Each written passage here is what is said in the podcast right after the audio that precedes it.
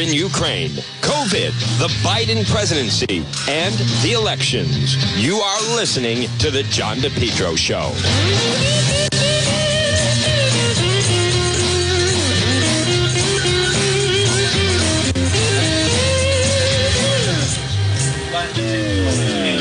Well, folks, good afternoon. Once again, it is now 106, and you're listening to the John DePetro Show. It's AM 1380 and 99.9 FM. Remember, you can always listen online at our website, depetro.com. It's 106. It's Thursday. We continue our broadcast from our nation's capital. I'm looking over uh, our nation's capital as we speak. A little bit of a uh, cloudy, little leaving a slight drizzle, as a matter of fact. But it's been uh, extremely, extremely, extremely um, muggy here, kind of like August weather in the Ocean State. This portion of the program is brought to you by the Lodge Pub and Eatery, 40 Breakneck Hill Road in Lincoln. Folks, pop in and see them lunch, dinner, drinks in the lounge. They're waiting for you at the Lodge Pub and Eatery, 40 Breakneck Hill Road in Lincoln. Now, the big local story. Now, we are here and we have some more experts coming up that are gonna. This is incredible what is happening with the Boston Celtics. But, and I didn't, I never thought that I would be here and we're talking about the Celtics. But we're going to speak with Sheriff Urbano coming up in just a moment. Where is he? There he is. Sheriff Benny Martinez, the Undertaker, Sheriff Urbano. We're going to talk to him coming up. But I'm looking at the Boston Globe right now. Celtics expect to suspend the coach for a year and make Joe Mazzulla the interim coach. I, I'm not even convinced about that. But they're expected to announce it. His name is the coach, Ime Udoka. Celtics coach Ime Udoka is expected to receive a one-year suspension because of, because of a consensual relationship with a female staff member. But online, they're saying it was two. According to a league source, Boston assistant coach Joe Mazzulla has been informed he will guide the team in place.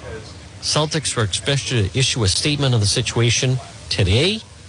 It's a jarring development for a team that came within two wins at an NBA title last season and entered the season as the favorite to win the championship. It was his first season as an NBA head coach, finished fourth in the voting coach of the year. Mazzulla from Johnston, a Hendricken grad, who was a star at West Virginia, was hired by former Celtic president of basketball operations Danny Ainge to be an assistant 2019. Quickly ascended. He interviewed for the Utah Jazz opening in June, and then he was promoted to a bench role on the staff. Celtics are scheduled to hold media day on Monday before opening training camp.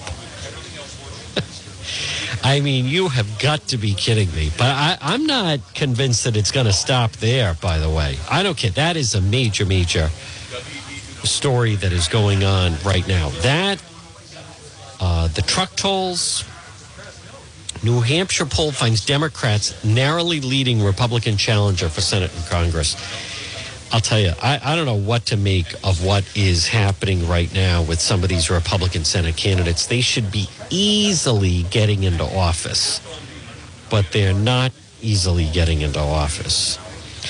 All right, let me just see if there's anything more. Um, you know, online, there's far more information about what's going on with the Celtics, and I want to, I want to wait and see what's going to happen with that head coach because, as I mentioned, now online, on Twitter, and these are pretty good sources, they're saying that they believe that it, it was more than um, just one, that it was just more than just one. So. Um, I, am not. I'm not. Um, I'm not convinced of that, as a matter of fact. But let me. You know, th- this is one of those things. I, I hope the Celtics.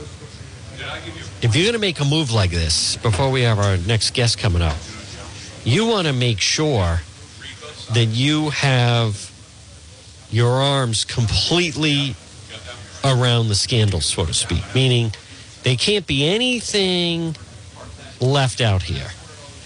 Yeah, so we're expecting Sheriff Urbina, Urbino Benny Martinez, the Undertaker Sheriff, Brooks County, one of the main smuggling routes for criminal activity. The, he's he's not one of these relishes, but he's described as the Undertaker Sheriff. 66 bodies of dead migrants, and they find them first. So we're going to um, talk with him. And by the way, Brooks County, he is very, very close to the border. That is not an easy situation. But, um, folks, I also want to just remind you there's nothing I can do. We're on what they call a radio row. I'm very cognizant of it. I try not to talk in, you know, try to be. Um, uh, I, I, try to be respectful for other people. Not everyone is is obviously um, not everyone is like that. Obviously, um, um, it's um, some people are just this they're so loud, and I hope Jeff appreciates that. I I, I forgot. You see, I'm just not around people like that a lot. And so I forget that there are these people that speak, and I'll do it more tomorrow, but these big booming uh, obnoxious radio voices. I thought they kind of went away, but obviously they have not. Haven't. What are we going to do about the border? I want to know where's Hunter's laptop. Um. So anyway, we will uh, just go along with it. Now the. Let me just check. So on Twitter, folks, there are people identifying that there's one of the people involved Kathleen Lynch deleted all her social media. Hmm. Uh, she, her husband reported to the Celtics organization. She works in the Celtics front office. She also, um, her, she, her husband is the vice president of finance of the Celtics.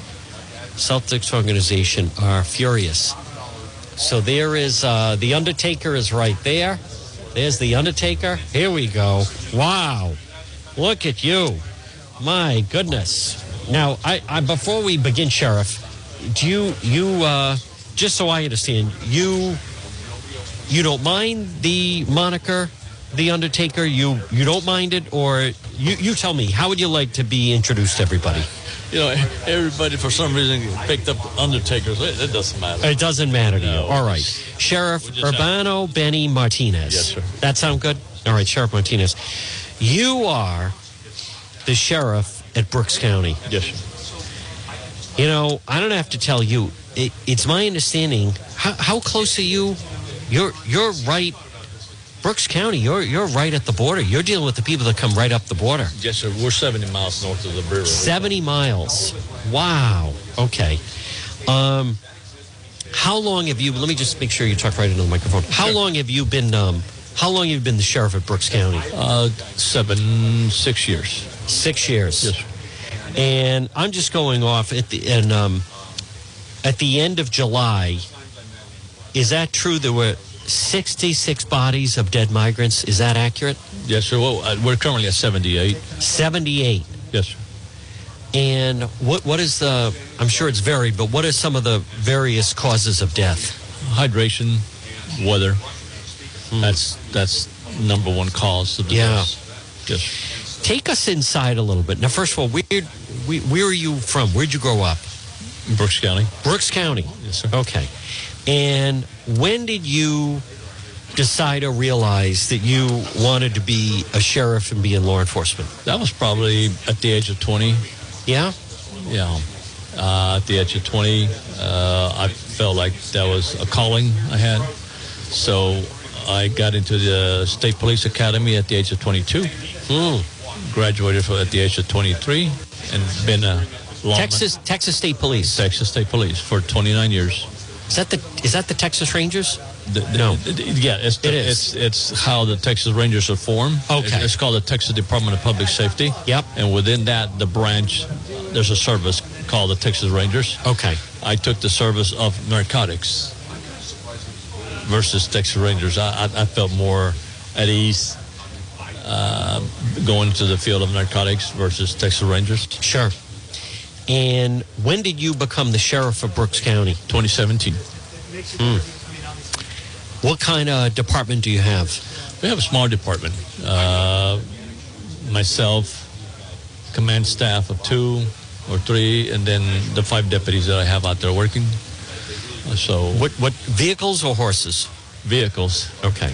Could Yeah. you could you ride a horse if you needed to? Yes. You do. Yes. Do you have horses at your disposal if you have to use yes, them? sir. You do. Yes. And what was it like 2017, 2017 2018, 2019? Well, it, it was it was uh, it wasn't like this really. It was very mild. Uh, we I felt like everything we had things under control. I think we had the lowest at 30. You know, when the new administration came in, the Trump administration came in, it it, it settled. Okay, it, it settled, and that's because the implementation of of his uh, the wall and everything else that went with it. Okay, the re- resources that were being applied to the border. So that helped a lot on, on inland, so to speak. Okay, so anything that's that that's done in, along the river, it helps inland. Okay, that's pretty much a common sense type of issue. The more resources you put on the front, the less res, you know less resources you need at the other end. So Brooks County, um, people there, working families struggling. Very much so. Yeah. Uh, 90, 90, 95% of them are Hispanic population. Uh, most of the work they do, if it's major work, they got to go outside the county. I think the highest uh, employment entity is the school, the schools, and uh, a private sector that, that houses uh, fed- federal uh, inmates. When when um, what is I, I don't know if there is a typical day, but what would a typical day be like? you know, it varies, but on a typical day, uh, we can go out into the brush and maybe recover two or three bodies Ah, in one day. is that a big part of it? Yes, So majority. you work you work with the medical examiner? Well, yes, in Laredo. It's in Laredo, Texas. Okay. But and we do have our own morgue Mm. that we have in there in, in the count at the sheriff's office. Yep. Do you um? How would you describe the traffic of people that enter our country and come through Brooks County? You know, that's that's a good question. You, you have your workers that, that, that are going to come into work, but you also have your criminal uh, element within the workers. Okay, we have a, a pretty good percentile that are hardened criminals that are filtering through. Okay, we, we do have we work sexual assault cases that occur. That's, that's another issue we, we handle. Uh, we worked uh, where they go out there and steal. Uh, they, they they steal implements of, of uh, in terms of tractors and and, uh, and and just drive, go cross country with it. Just Wow. tearing up fences as they drive the tractor. Do they respect our laws? No, they don't. Uh, Do they respect you and your staff? Uh, no, because we do don't. have a lot of uh, fleeing vehicles, you know, uh, fa- uh, fail to yield type of uh, issues. Yep. You know, we can have those maybe three, four times a day. Now, what do you what do you tell your crew when they are dealing with the fail to yield? To be very careful, Yeah. uh, because they're also using their their uh, escort vehicles to block block the police, block block us, right? So they can get away. So that's another issue that we we deal with. And many of the, um, you're saying it's up to 78, many of the migrant uh, bodies that are found, all ages, all genders, mostly men, mostly female, young, old.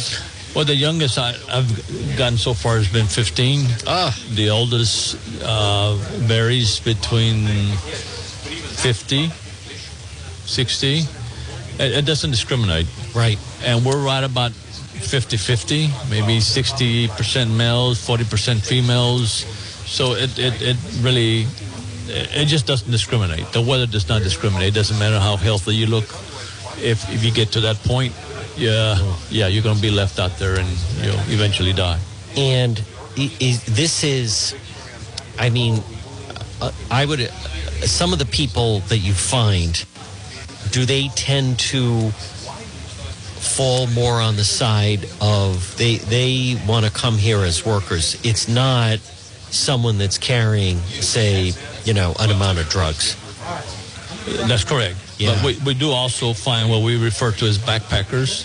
There there are carrying drugs through, uh, and they have the lead the lead person or the one in the rear or both, in the front and in the back. They they have long arms. So we know that's a different type of group. Okay, so you know we we got into those type of issues, and uh, we have arrested some. We actually we arrest all of them, right? Uh, but jail cells right there. you do have a we do have a jail. Yep. Yes. We, How many- how many beds? Forty. Good for forty inmates. Oh yeah. Yes. And where do you stand right now, capacity? Uh, right now we're minimal simply because I had a lot of my staff members that relocated themselves to other employment, Oh, better, uh, higher hourly wage. So that's where we at on, on that end. But we're we're still accepting uh, prisoners or you know whomever needs to go to jail will go to jail. do do any of them speak English, or most it's all Spanish? There's some that we've we've uh, the returnees, so to speak.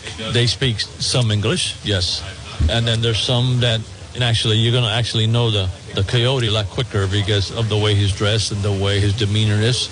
Okay, more more profound in, in terms of looking at you and you know, going through the questionnaire versus the, the, the others that don't speak English. They'll look at you like, okay, what, are what are we talking about? So everything has to be translated, right? So you, you can tell real quick, like, Folks, again, we're speaking with, uh, well, he's known as the Undertaker Sheriff, but it's Sheriff uh, Benny Martinez.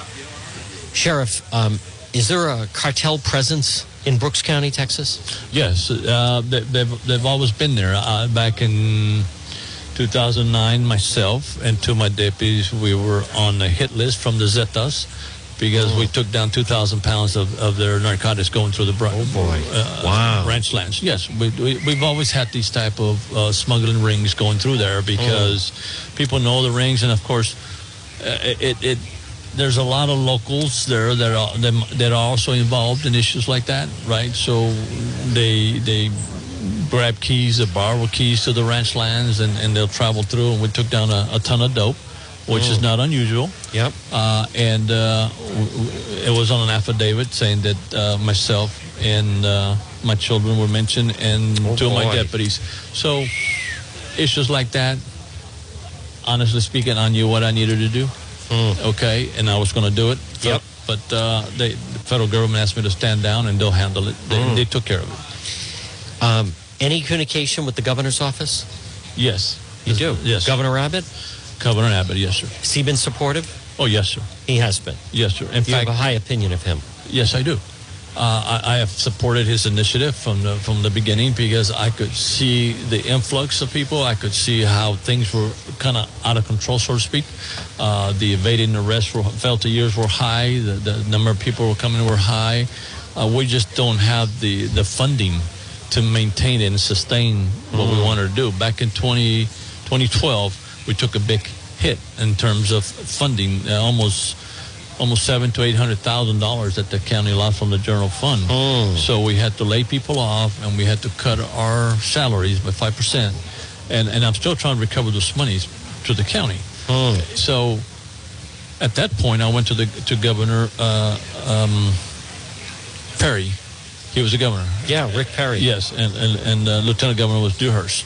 So we had a roundtable discussion, and, and funding started from the governor's office, and up until this day, we're still getting funded hmm. through the governor's office. So it, it's, Could you use more staff? Oh, yeah, absolutely. And, and this is one of the initiatives also that we could hire more staff hmm. uh, in, in Brooks County. I can, instead of the five, I can definitely double, triple that. That's what I need hmm. because it's constant. Okay, you get. That, that is problematic, Sheriff. It if, is. If they know, if they're instructing people, all right, go, you know, drive 90 miles an hour because then they won't chase you, fail to yield.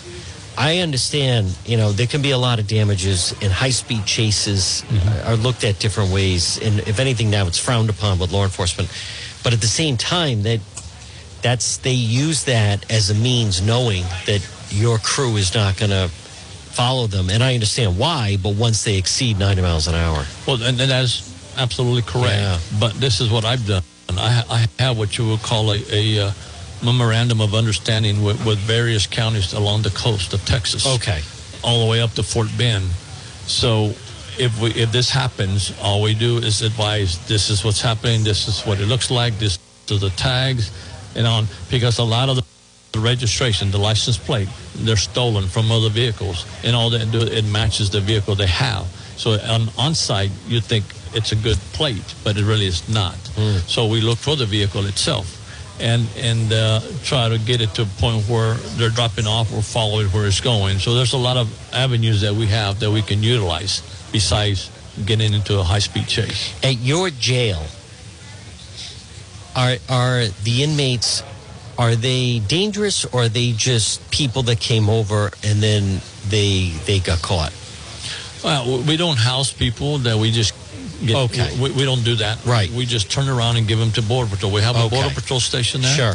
We have a checkpoint So there. what type of what does someone have to do to become one of your, your prisoners? Smugglers. Smugglers. We Okay. go after the smugglers. smugglers for of narcotics Uh, yeah, our, our people. or human trafficking. Or human trafficking, yes. and there is some of that. There is lots of that. There's I mean, lots of I, that. I think in the first quarter, we probably had like 100 cases in the first three months. Wow. Yes. And and when you catch them, you know how, how do you know? Is it? T- t- take me through. How do how do you apprehend a smuggler?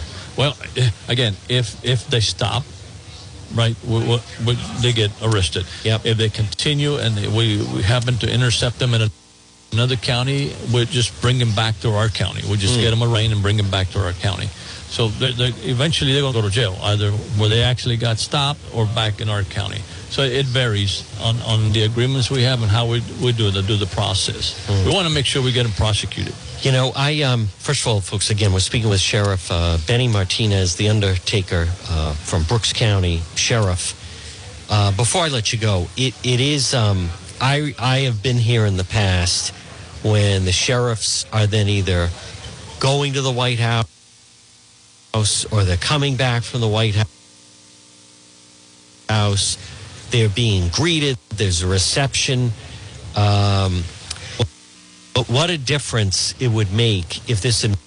Was uh, testified last week on on, on, yes, the committee. That's right. And- they were calling you a liar. Yes, a fear fearmonger. Wow, fearmonger.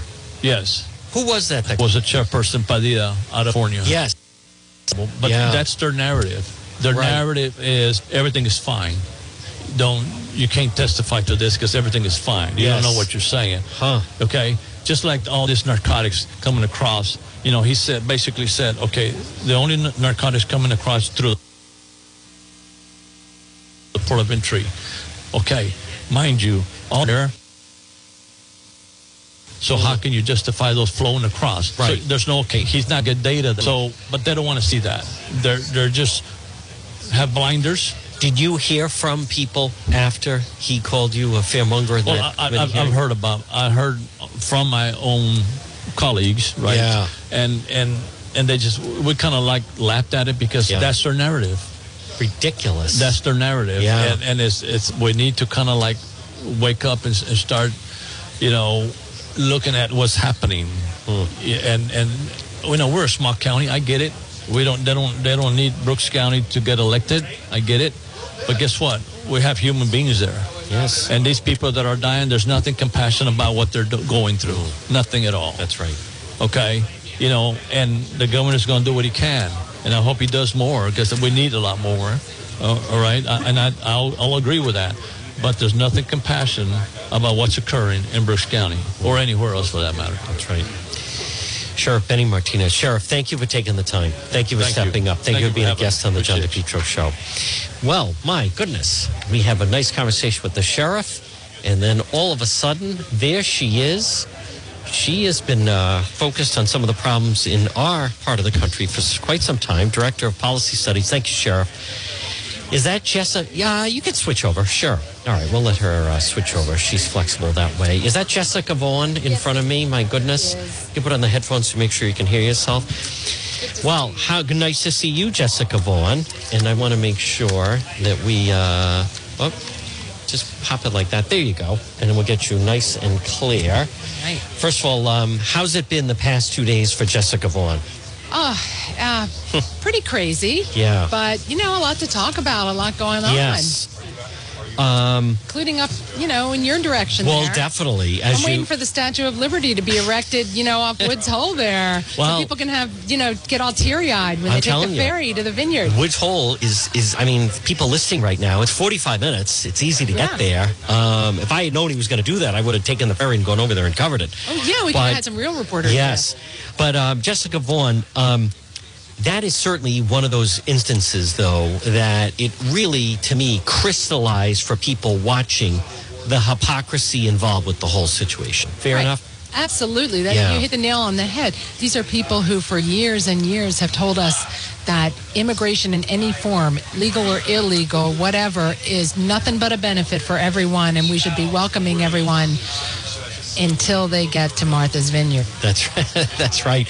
When they were shipped off the island the next day. Right. The you know, they weren't said, ever. "Why don't you marry into someone on the island?" No, they didn't say, "Hey, there's." I think there was one child there, and that's the one thing DeSantis people kind of screwed up. They shouldn't have sent a child because the media just zeroed in on one Right. kid. When the bulk of them, I know people that were on the island, they were like, "No, it was all guys in their 20s and 30s." You know, the rep that was there, they were making gang signals. Some of them were from a gang in Venezuela, doing gang signs. I heard from one of the state police that said, "Wait a minute, those are gang signals they're making in the photo Whoa. with the congressman."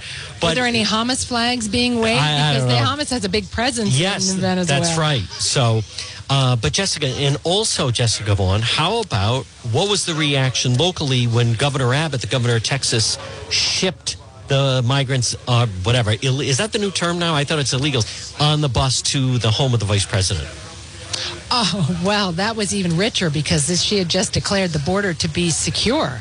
Yes. Uh, and um, and yet these folks showed up on her, her doorstep. I, I I didn't see her out raising any money for them. No. Or you know, you know she has the, the uh, privilege of having the um, you know the federal protective service keep her safe That's right. behind her wall there and um, you know these people could just be whisked off to become the mayor of DC's problem you know who's got her hand out to the federal government for you know FEMA money that's meant for hurricanes and whatnot uh, all of a sudden it's a disaster Jessica, where do you think we are right now? Because in being here the past couple of years, they're definitely making great gains under the Trump administration. You know, I, I, I don't think it's helpful uh, for people to, to be delusional or be in denial. Listen, this is, without question, all of the good work that was done. This has really been a punch in the stomach with an administration that is allowing open borders. it is a punch in the stomach Yeah. um, because uh, Trump, whatever you thought about him, this border appreciate that and want to see more of it. And yes, we don't have a perfect immigration system, but it's passed through our democratic us. Yep. It's not controlled by cartels. That's right. Um, because that's what's happening now. Where there are real refugees. Yes. Um, it's night and day. Yeah. And I was I was actually there in March. I was in uh, Eastern Europe. I was in Poland and Ukraine for the entire month, and it's entirely different. I'm glad you mentioned that because I was explaining to people these were people, uh, and I would show you a photo, but they they are interviewing them, and you know their business was destroyed and bombed, and they have no choice but to leave their neighborhood because it's it's It just being exist anymore. destroyed. So some people stayed behind, and it's also it's a terrible. Uh, those that leave, you know, seventy percent of refugees never return to the homeland. So then they carry like a certain guilt than those that stay. But those truly are people who are forced to go to another country for their safety. It's also, you know, primarily it, it, if someone says, you know, I'm going to stay, it's my house, but then when your parents, uh, then that borders and it's also it's not a, a fair decision to make. So those was dealing with people that truly had no option. But then look at But the who reaction. also saw it as temporary. Yes, yes. And Poland opened it up, and Italy opened up their doors.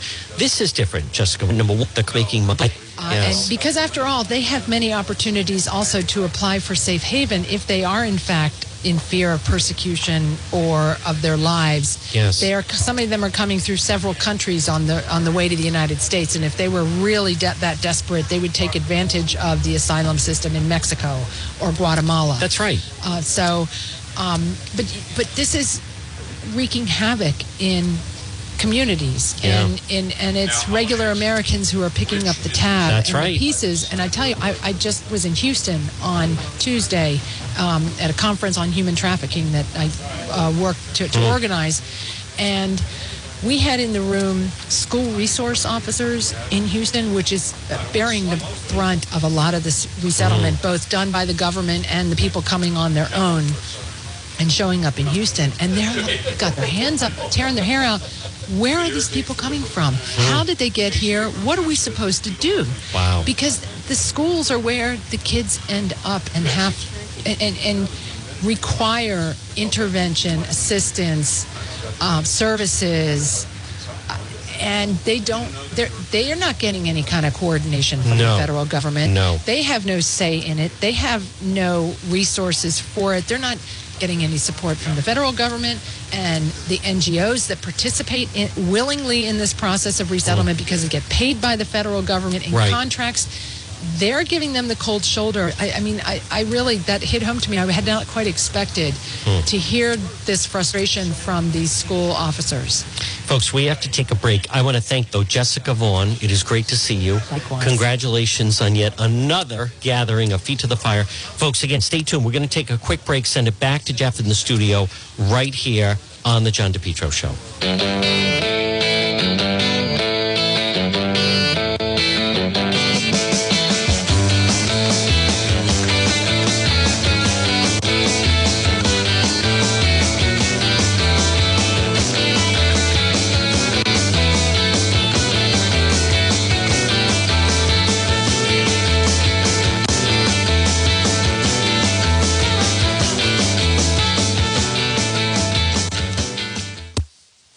For all your propane needs, call them 401 885 4209. In Massachusetts, you can reach them at 508 252 3359. Propane, heating and cooling, it's Propane Plus. Their team's been there three generations. They're available 24 7 for service and delivery, and they plan on serving you for a long time to come. They offer online billing, ability to schedule a service delivery at the click of a button. And remember, all customers receive a free safety inspection on their equipment. It's Propane Plus. And remember, with propane, it's affordable, sustainable, equitable, good for the environment, and now it's renewable. Call Propane Plus today at 401 885 4209. In Massachusetts, call them at 508 252 3359. They're very easy to navigate website. It's propaneplus.com. Propane Plus. Call them 401 885 4209. Folks, you're listening to the John DePetro Show. It's AM 1380, 99.9 FM. Remember, you can always listen online at the website, depetro.com. So on this Thursday, this has been uh, really eye opening. Being here in D.C., obviously the immigration problem, it affects the entire country. Um, I do want to have, we're going to have our legal analyst, attorney Tim Dodd, weigh in though on this this whole business of what happened in New York, the New York Attorney General, what's going on with President Trump. As much as immigration is important, at the same time, that is such a huge development because it could bog down the former president for quite some time. So I don't want to ignore that. I want to once again also, folks, extend sincerest condolences, thoughts, and prayers, family, friends, and many people who worked and served under the Woonsocket mayor, Mayor Menard, who who tragically passed away, and um, and and people have learned the details of that. So, and I also want to point out to you just how significant the judge's decision on RhodeWorks. What a disgrace that is. That in Rhode Island, think about that. Since 2018, since these tolls went up. And make no mistake about it. Notice Governor McKee didn't come right out. I, I think it's shameful the people that would not go in front of the cameras. They had no problem with the big press conference when they were announcing RhodeWorks. And suddenly they are nowhere to be found when it comes to, in fact, that the whole thing it never should have been done. And the it, it, the way that I figured out, I believe it was 76 million to get the thing up and running, and then it was seven million to defend. So now you're up to uh, 83 million, and over four four years, yeah, four years, 2018, 2022, 28, it brought in 100 million. So you do 100 million minus the fact that it cost them 83 million to get this thing going. I mean, plus the the man hours, it at best, possibly it's break even, and I'm not even convinced of that because of everything you have to pass. But it is shameful that the trucking industry, folks, this is another example of the attack on business. And make no mistake about it, Governor McKee, there's going to be a budget shortfall. That 40 million that was tagged to go there, that the laborers are counting on, their response to Governor McKee is find the money somewhere else. Then find it somewhere else. We don't care if you toll cars. Folks, it's a matter of time. I don't care what the government, the government is saying there will be no tolls at this time. People are realizing that means until after the November election. Uh, as long as they are up, it's going to remain an option. And it's like everything else they do in the state. They'll say, you know, we have no choice and we're only going to do it in the morning commute. And then they say, well, we're only going to do it in the afternoon commute. And, and we're going to do it to stagger and blah, blah, blah. But the, the bottom line is, that, you know, the public sector unions, they're going to tell Governor McKee, we, we want that money. You have to make it up. You owe us that money. If you can't do the truck tolls, find another way to, to get it. But we want our 40 million a year. It's like the thing from that scene from Goodfellas. Blank you, pay me. No, no, no, no. You're supposed to be paying us 40 million a year out of those tolls. If you can't do it from them, then you have to, you know, do it. Um, then make sure you, you know, you get it from somewhere else. So uh, I would love to be wrong on that, but we shall see. Folks, you are listening to the John DePetro Show. J. Perry Paving. Folks, you can depend on J. Perry Paving. They provide high quality, fair pricing, exceptional service, over 20 years experience, specializing in commercial paving, residential paving, seal coating patios, and much more. Call them today for a free quote, 401 732 1730. J. Perry Paving. They are tremendous. They also, how about this, once a month, they provide a free paved driveway to a veteran. And remember, whether it's a brand new paving project or just a cracked driveway that needs to be refreshed, call J. Perry Paving for a free quote. It makes a huge difference in your property, in your home, in your driveway or patio. 401 732 1730. J. Perry Paving, 401 732 1730. You can also find them on Facebook. They're terrific. Hey, get that driveway paved. Call and book an appointment now, 401 732 1730 for J. Perry Paving. Folks, you are listening to the John DePetro Show weekdays. We start at 11. We go until 2. It's AM 1380, 99.9 FM. You can always listen online at the website, depetro.com. Time for our legal segment. Joining us right now he is one of Rhode Island's top legal minds. It is our legal expert, attorney Tim Dodd. And Tim, I want to start off, uh, obviously, very unprecedented type of situation today. And we're talking about the New York Attorney General. Um, I, would like to try to at least put politics to the side. And this is a very extensive uh, complaint that they put forward. I, I have a feeling that this is not going to be the end of it. Uh, but this has been a long going, ongoing investigation, I, I, think over three years, and and like to at least hear from you what is the allegations that they're mapping out. Well, Letitia James, the um, New York Attorney General, uh, has been investigating the Trump organization and Donald Trump and the kids for for a long time.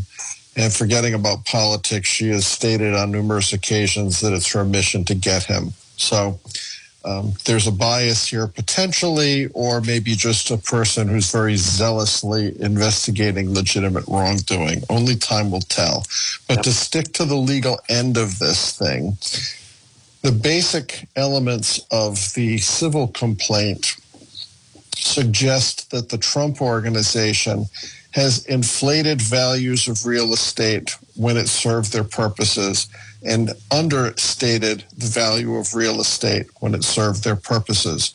So if you're looking to get bank financing for a new project and you want to show how much equity you've got and that you know you've got assets that could back up the loan value let's assume um, i'm using making up an example you have an office building worth 50 million and you say it's worth 250 million with no basis. Now is that a fraudulent statement? Was it made knowing that it was false? Was it an estimate? What were the obligations of the person making the estimate as to value? Did it require any professional, um, professional, you know, property uh, assessor to go out there and value the property? Uh, was it left up to the borrower to simply dream up a number? These are the types of legal um, issues which will um, go on and on and on in a case like this who creates the value, who makes the determination, who tests it, what's the bank's obligation to verify the, uh, the values that are stated, what's the obligation of the person or entity requesting the loan and identifying assets um, to verify that the value that's being put in, a, let's say, a loan application is accurate. All of that is going to rest in the let's assume they're loan documents, what was required, what needed to be disclosed. And again, the obligation of both parties to investigate to make sure that the representations were true. Now, John, one example that Letitia James points out is that at one time, um, she doesn't give the specifics, uh, Donald Trump or the Trump organization um, opined that Mar-a-Lago was worth something like $756 million.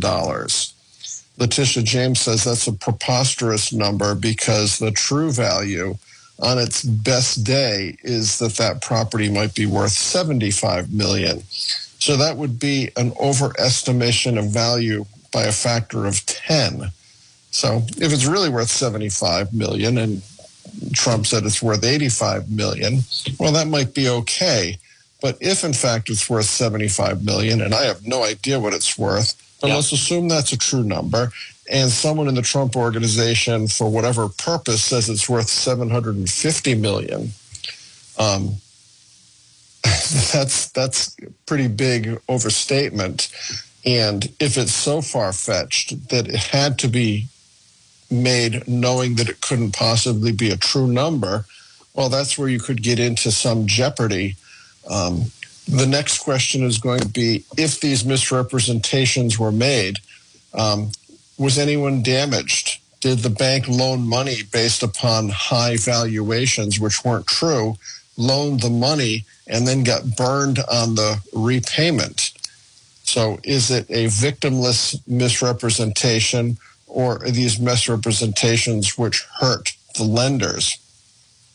If the if the valuations were understated, let's say to pay less in real estate taxes, well, I don't think typically it's up to the owner to state what the value of the property is for for tax purposes. Right. That's typically a, a state or a county or a, a city um, assess, assessor's um, obligation to determine value. So I question what the Trump people could be doing to understate values to save on taxes. It seems to me it's more overstating values to borrow more money or to misstate what the holdings are that, and that there really wasn't the equity in these properties to support um, the loans. Now, Letitia James has also made a point, and the media is running with it like crazy. In addition to this lawsuit, you know, it's it's just as we've said many times, there's a difference between making allegations in a complaint and right. proving those allegations at the sure. time of trial. So we have a long way to go here. But Letitia James has already reported to the media, and they're gleefully reporting that she's made a referral of this case to the U.S. Attorney's Office for a criminal investigation.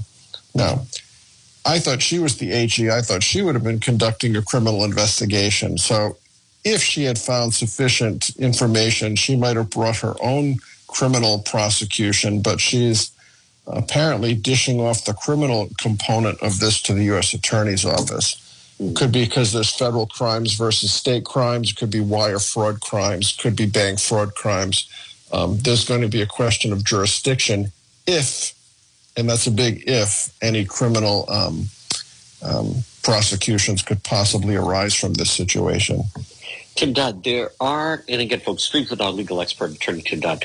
Um, it should be noted that there have been some people within the Trump organization orbit, if you will, Michael Cohen for starters, who there, there are definitely some been some people that we believe have kind of been drifting in and out of the background on this investigation that seemingly at least could have led them down the path to, to look at certain things. It, I, I just, I don't want people to think a sitting, I mean, I don't think, but a, a sitting attorney general just, you know, I know that the president's out today saying it's another witch hunt, and, and I'm getting email from people saying there's another wild goose chase. I, I just don't think a complaint of this magnitude, how long it's gone on, they definitely have had some inside players. I, I don't think that this is like just like a wild goose chase. No, I mean, it would be hard. I mean, Letitia, Letitia James claims to have interviewed over 60 people. Hmm. So that's a lot of people. Yeah. Um, and reviewed, you know, tens of thousands of pages of documents. Um, so the question will be who is it that's talking? What is their motivation? Yeah. And is what they're telling um, the Attorney General's department there in New York, uh, can it be backed up? You know, it's. It, I'm sure that that office of Letitia James vetted the statements these people were making and vetted the information being provided to make sure it would stand up to scrutiny because if I was Letitia James and Michael Cohen came in saying, let me give you a line, chapter, and verse on what happened in the Trump organization, I'd be eager to take his information, but I'd also be really careful to verify its truthfulness and accuracy sure. because uh, Cohen's got an axe to grind. Yeah. Um, now, this is, we haven't even touched on the special master of Mar-a-Lago.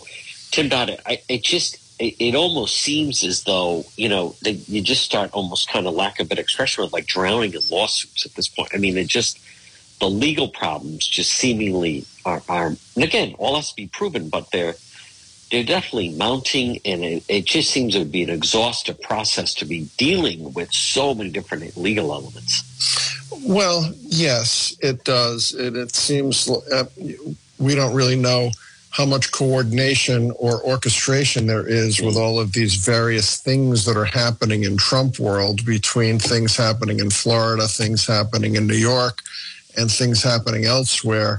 The media was also happy to report that the woman who claims that Trump raped her in a store dressing room years ago, her ability to bring a cause of action against him has now been revived because of a change in the statute of limitations in New York. So, you know, all of these lawsuits and all of these subpoenas and all of this criminal speculation is all coming right before the midterms. Now, that's probably not a coincidence, and we're not talking politics, but you know, people who are skeptical, that would be the a reason for some skepticism because of the timing. But putting the timing aside, you're right, John. There's so much that Donald Trump and people in his orbit have to fight off here.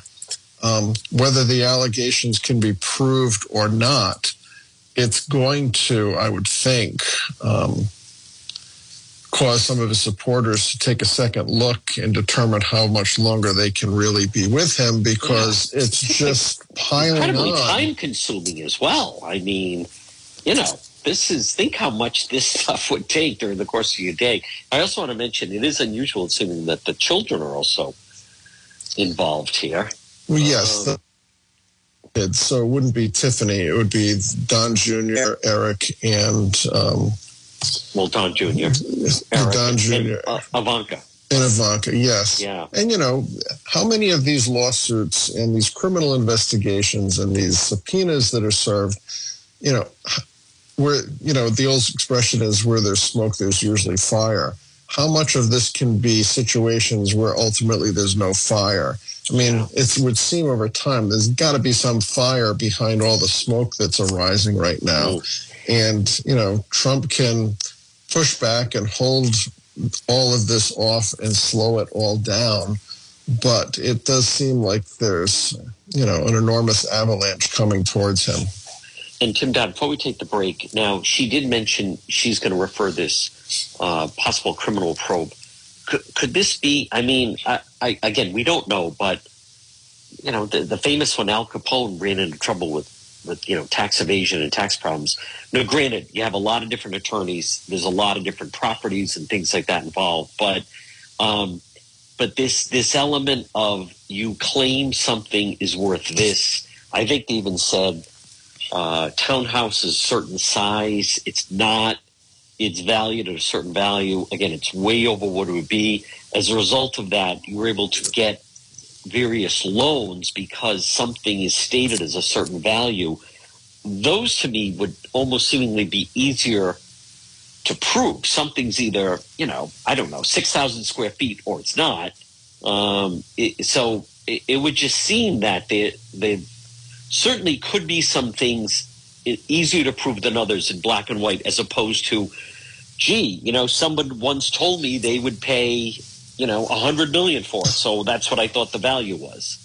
Well, and I'm sure Donald Trump's not out there looking at the field card on these properties, filling in these applications Right, for exactly. loans. Good point. So the question becomes, you know, what was his obligation or his kid's obligation Yeah. to review and vet for accuracy what his organization was preparing and filing to get money from banks. You know, there if there is a crime or crimes here, it would more likely be federal because when you're dealing with banks, you're dealing with wire transfers or bank fraud, which all becomes federal, um, which is a much um, more dangerous to be if you're a criminal defendant. You know, it's, it's a tougher road to hoe when you're a target in the federal system for sure. Folks, quick break. Much more ahead. Our legal expert, Tony Tim Dodd, right here on the John DePetro Show. WNRI Woonsocket, W260DC. WNRI.